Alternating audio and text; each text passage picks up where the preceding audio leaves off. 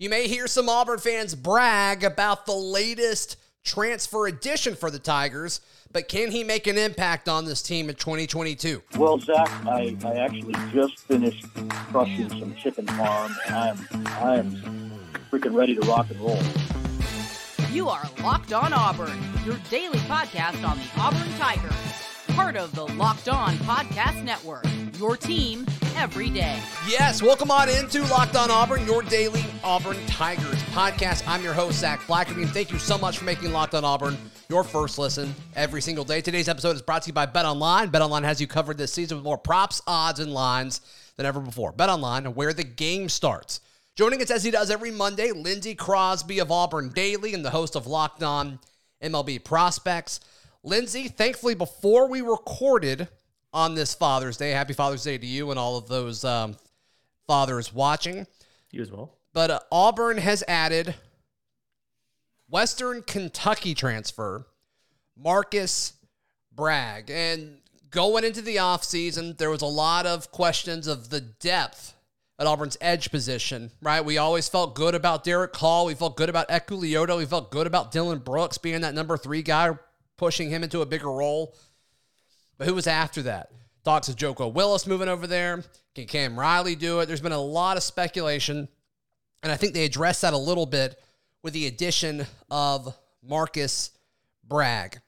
Um, there's some things to like. He lined up everywhere, according to Pro Football Focus, and we'll put up his chart if you're watching on YouTube, but lined up pretty evenly, Lindsey, across the board when it comes to, you know, playing outside, playing defensive tackle, playing end, playing right and left outside linebacker. So you got to love that. You have to love that. Um but I, I don't I don't love this addition. I, I think he's okay. I mean, if you look at it like, okay, this is the fifth edge rusher on Auburn's team, I'm cool with that. But with a guy that has one year left of eligibility, how do you convince a dude like that to come here that's already in the portal, that's gotten a little bit better every year that he was at Western Kentucky? Um, surely, if he committed to Auburn, they sold him something. But I, I just don't see how he's better, remotely better than any of the depth pieces. I don't think he's better than Joko Willis. I don't think he's better than than um than Dylan Brooks. And so it's like, is this guy really just the fifth dude, and that's how he's going to spend his last year of college eligibility? It's an interesting add. Yeah, and when I think about it, kind of the the thought process for me is were they telling him he was going to be a position better than the fifth spot on the roster? Right. Knowing that once the season starts, like he, that's it. He's not going to leave because it's his last year of eligibility. So is that something where he has a different understanding of what his role is than they do? I don't want to think that the coaches are fundamentally dishonest and would do that. Right. And so to me, it tells me that they either have to value his experience. Yeah. The fact that he has played for multiple seasons at the position when Joko Willis is moving from linebacker to edge and Dylan Brooks is still has did not really have a role on the field yeah, last redshirt season. freshman. Right. Yeah.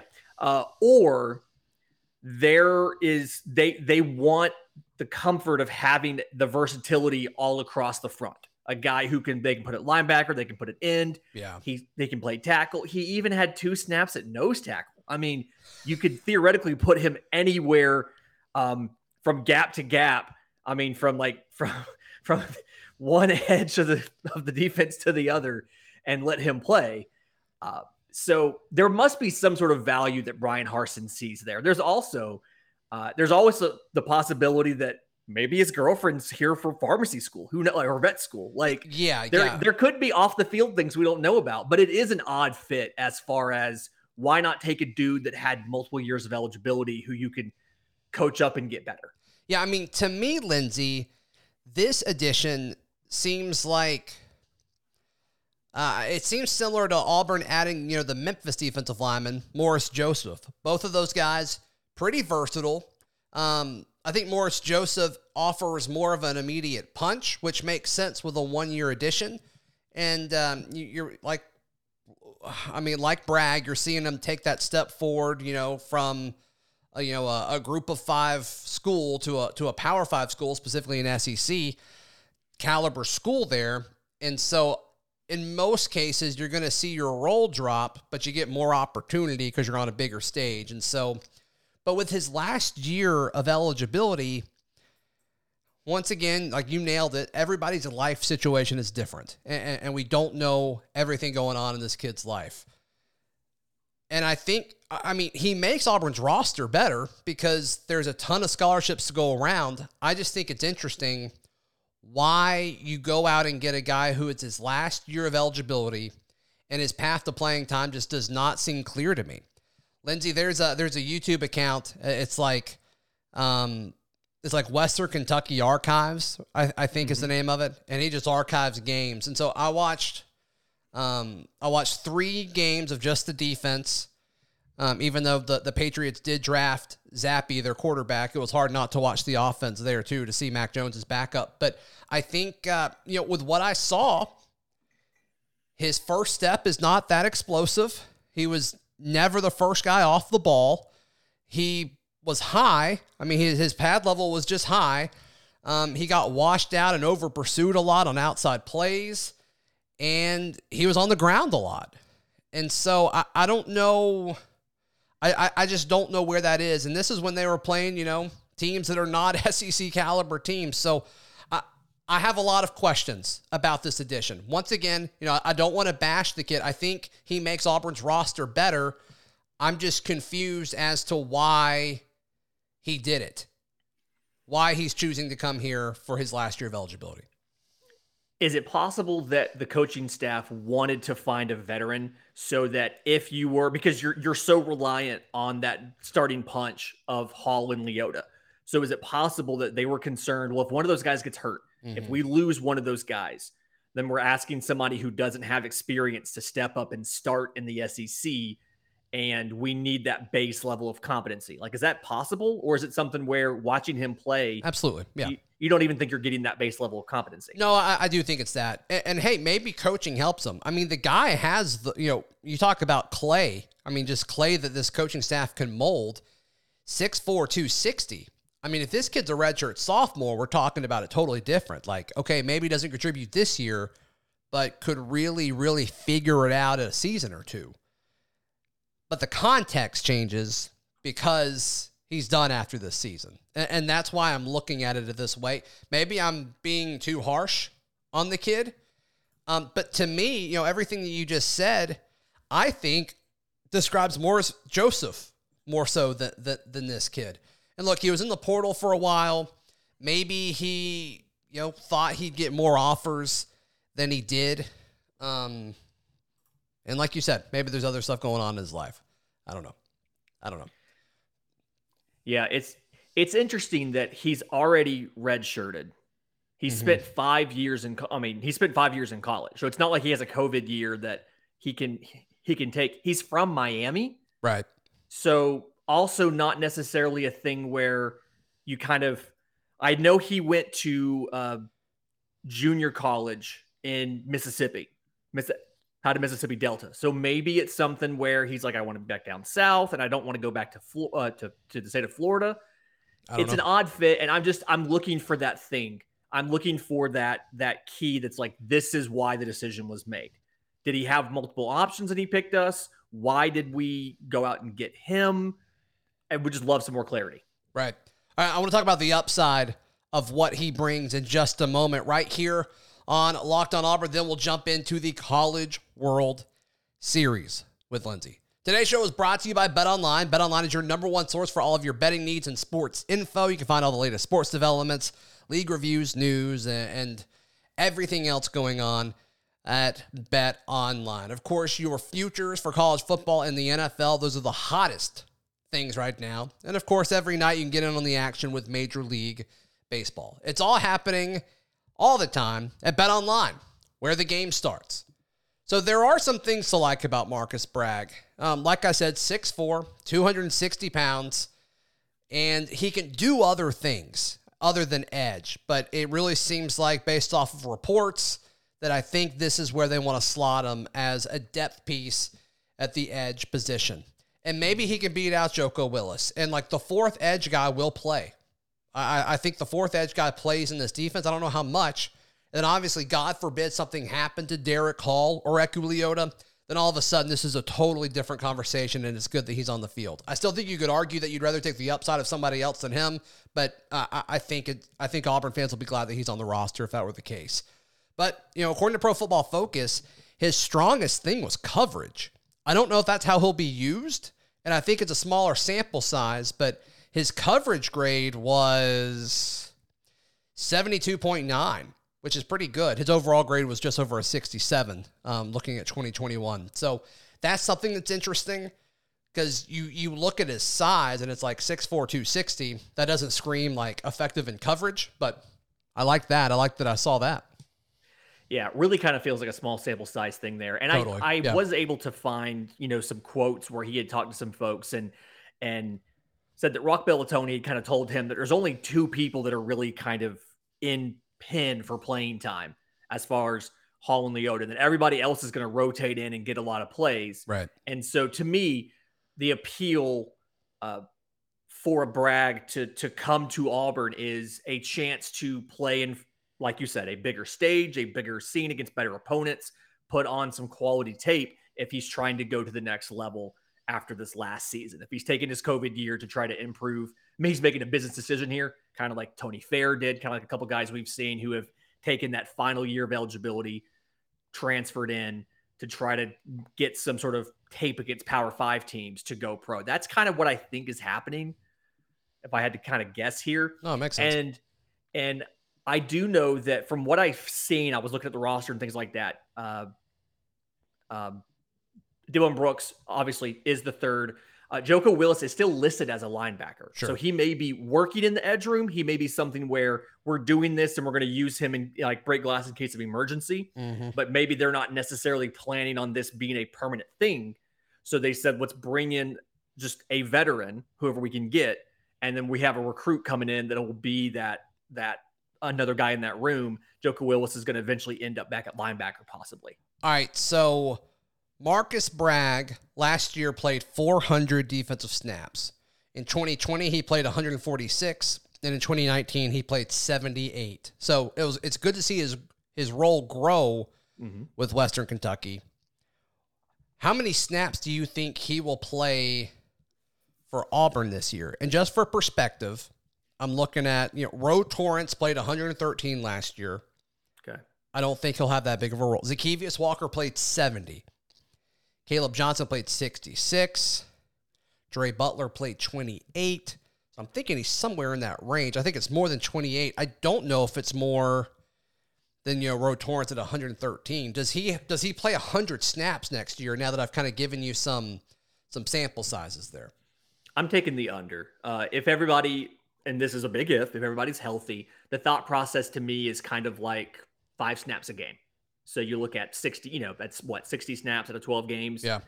Factor in an SEC championship game oh. and then two and then two college football playoff games. Oh. You know, so you're looking at, you know, that's just still under 100 snaps. Totally. And so yeah. so best case scenario, I still think he's he's probably good for 5 a game. I see it as a like a rotational thing late in the first half. They're going to give giving some guys a blow before they come back out to to close out the half, stuff like that. Um, if he's playing more than that, I think it's either he takes some sort of massive jump over the fall. There's a technique thing that Rock Tony's identified.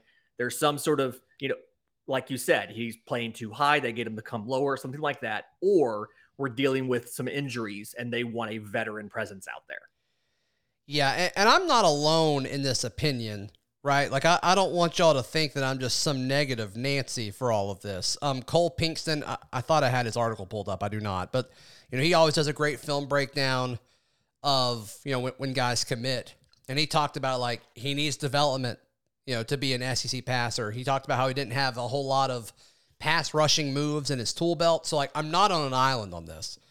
Um, but Lindsey, I think this opens up, and I don't want to get too in depth in this, but I think it's interesting to talk about. Like, this is an example where I don't know if the portal helps this kid. And once again, I, I don't know this kid's personal situation. I have no idea. Right. Maybe his goal was just to get on an SEC roster.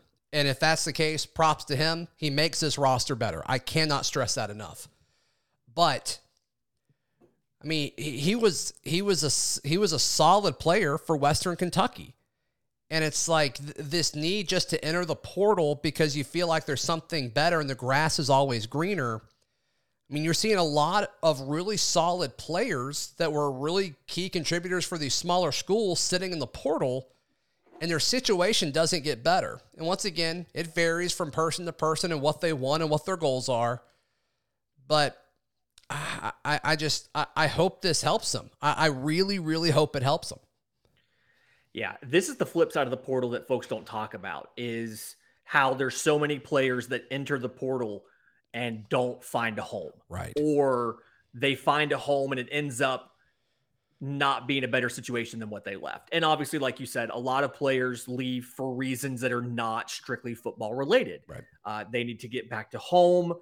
Um, they they're a Justin Powell just trying to collect every school in the country. There's different reasons why guys transfer. Yeah. Uh, but if he's transferring for football reasons to try to imp- like it, it's an odd decision to make. It really is, and and it's something where I think that's the part that we miss about the transfer portal is it's not always the best thing. We've heard some coaches say that, but the coaches that say that are typically saying that from the perspective of they want to get rid of the transfer portal. We can kind of sit sit back from the outside and say, no, they're right. It's not always the best situation.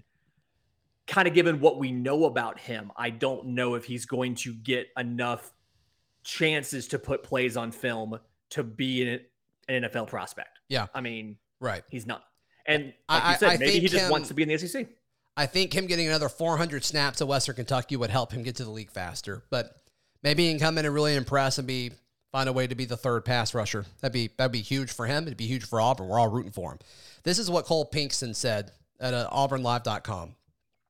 Even though he played all along the defensive line, the Florida native will probably stay at the stand-up edge spot to add depth. He doesn't have a full arsenal of pass rushing moves, but rather uses his bigger body to collapse the pocket with power. He sometimes didn't have success with this. It could be something that hinders him when moving into the SEC level. So, um, just alter expectations. I, I think Auburn should still go out and find an edge that they just like the kid's traits that's a redshirt freshman or a redshirt sophomore that can come in because the big question this doesn't uh, this doesn't this addresses the issue of depth in 2022 Lindsey but the bigger issue um, in both on in the trenches on both sides of the football is after this season right 2023. Yeah. yeah, after this season. And so, you know, you're losing Eku and Derick Hall after after this year, and you will also lose Marcus Bragg, and you will also um, you'll also lose guys like Colby Wooden and, and Morris Joseph and Marquise Burks. And so this this addition doesn't really help that. So just something to um just something to keep in mind there. All right. The Auburn Tigers continue their run in the College World Series later today as they take on Stanford Monday afternoon. We touch on that in just a moment, right here on Locked On Auburn. Before we jump into some baseball talk, would like to ask you to join the Locked On Auburn Discord. Uh, football talk all day long, every single day, and it really heats up whenever Auburn adds guys in the portal like Marcus Bragg. It's fun to get everybody's thoughts. We're all sharing links of YouTube videos to watch his tape and discuss everything together. It's fun. So the Discord link is in the episode description down below. All right, Lindsey Crosby. That was a rough one against Ole Miss. Hang on. Yes. To continue to pump your Discord. Yeah. Um, on I think it was Saturday morning, I dropped thanks to my friends at Locked On MLB Prospects, the podcast that I host. I dropped MLB scouts notes for all of Ole Miss's hitters and pitchers. I should have also sent them to the uh, apparently to the players, but uh, Discord members, we have a an Auburn baseball channel. They got to see MLB scouting notes on all of the hitters and pitchers for Ole Miss going into that matchup. The same thing will happen today. Uh, sometime on Monday morning, I'll drop the same notes for Stanford's hitters and pitching staff for anybody in the Discord to watch. I don't have the uh, the ability, the rights from this person to share these publicly. These are proprietary to the teams. Sure. But he did share them with me, did tell them I could privately show them to some people. So There you that'll go. be exclusive to the Discord. Yeah, so check that out. It'll uh, help you watch the game. All right, so uh, the the stint against Ole Miss was bad. That was really really tough to watch. Um, c- took Gonzo a little bit to really get going, and the bats never really did anything. So what needs to change as they take on Stanford in their second game of the College World Series? So a couple things. Uh, one, you have to get more production from the top of the lineup. Right. So Blake Rambusch and Cole Foster um, combined in the last, I think it's three games, are one for 12, one for 13. I mean, you've got to have better production than that from the top two. And this is a Cole Foster who hit three home runs in one in, in one game of the regionals. But in supers and now in the College World Series, they've been completely cold. Um, the only time Blake Rambusch got on was late in the game in the eighth, and he promptly got backpicked um, there on a by the catcher for the third out of the inning, kind of killed the rally there. And Right. so uh, the top of the lineup, I mean, everybody needs to hit. We only had four hits. Everybody needs to do better offensively, but we need the top of the lineup going for a few reasons. One, obviously, is to try to build some momentum in an inning. Yeah. But then two, having runners on in front of Sonny DiChiara makes pitchers approach him differently. Right. Uh, there, he gets different pitches to hit. Uh, they change the strategy coming into a Sonny DiChiara at bat when there's guys on base because he is such a threat to put the ball in play every time he's up to bat. So Yeah. uh, that's got to be the first thing. And then two, you cannot come out slow. We you mentioned Joseph Gonzalez struggling in the first inning. He gave up three straight two out hits, uh, two two runs putted for Ole Miss there, and it was something where he didn't have the sinker. Just I mean, sorry, the the slider. The slider was not there, and then it's sinker ballers. It all comes down to just inches, and he didn't just didn't have enough break on his stuff. He figured it out. He figured out, you know, enough to get into the sixth inning with only three runs allowed. But you've got to start quickly. You're starting Trace Bright for game two. Butch Thompson came out and kind of explained that that uh the way he wants to set it up is he wants if you're going to go to the championship, you've got to win four games in four days. So his plan was Trace Bright on Monday, Mason Barnett on Tuesday, a start for lefty Carson Skipper on Wednesday, Joseph Gonzalez on Thursday on regular rest, and that would get you to the College World Series, which would start. I'm sorry, the championship, which would start on Saturday. Um, That'd be a lot of wild. people- That'd be wild. that wild. would be wild. L- Um, Lindsey, I uh, think it's only happened one time in history. It's tough. Yeah, they, they were talking about how you know big that first game is, and obviously it's huge. The um a storyline going into Omaha was Stanford relying on home runs a ton, and it's hard to hit home runs in this massive park. They did not score often against Arkansas. In fact, they got boat raced, absolutely destroyed. Like seventeen to two, I think. Wasn't that the final? It was 17 to 2. Uh, part of that was the last pitcher for Stanford was a sacrificial lamb, and he gave up, I want to say, six or seven runs towards the end there. Uh, but it's not like it was close before that. Right. They got boat raced. Uh, the thing about this offense, they hit a lot of home runs, but they're really good contact hitters in general. So only two of the starting nine have batting averages under 300, Mm. and both those guys have a 298. So they're close. Wow. Uh, yeah, they've got they've got six players with um, with double digit home runs. Four of them have more than 15 home runs. Um, so very good offensive team, very good at hitting, very good at getting on base. Uh, but like you said, a lot of power hitting. They don't do a lot of stealing. Uh, it's a lot of home runs. You don't see as many of those in Omaha.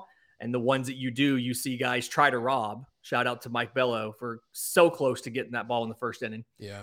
Um, but it's going to be something you're going to have to come out, execute your pitches. You're going to have to do it from the very beginning.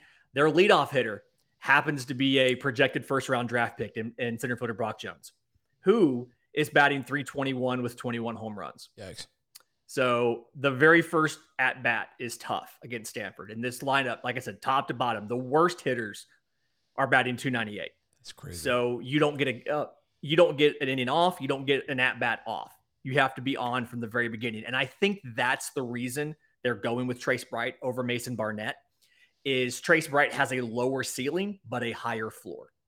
When Mason Barnett is on, he is absolutely electric. He is, I mean, he is draftable MLB level pitcher. When he is not on, he can give up crooked numbers in a hurry until he figures it out. Trace Bright gives you a better chance of having that base level of competency up front, and they will not be afraid to go to the bullpen early if they need to. Lindsey Crosby, thank you so much for your time and insight as always. How can people find all of your baseball writing and hear all of your baseball knowledge? So I'm on Twitter at Crosby Baseball. Uh, my show, Locked On MLB Prospects, is available wherever you get your podcasts and on YouTube. You can find it on Twitter at Locked On Farm. The Auburn Baseball writings at auburndaily.com and the merch at aushirts.com. The man is everywhere. I tell you, he's on like a bunch of radio shows every day too. All right, that does it for today's edition of the show. Tomorrow, little Charlie Tuesday action as we are joined by Auburn message board legend Charlie Five. We will also recap Auburn baseball's stint in the College World Series. All that and more coming up right here on Locked On Auburn.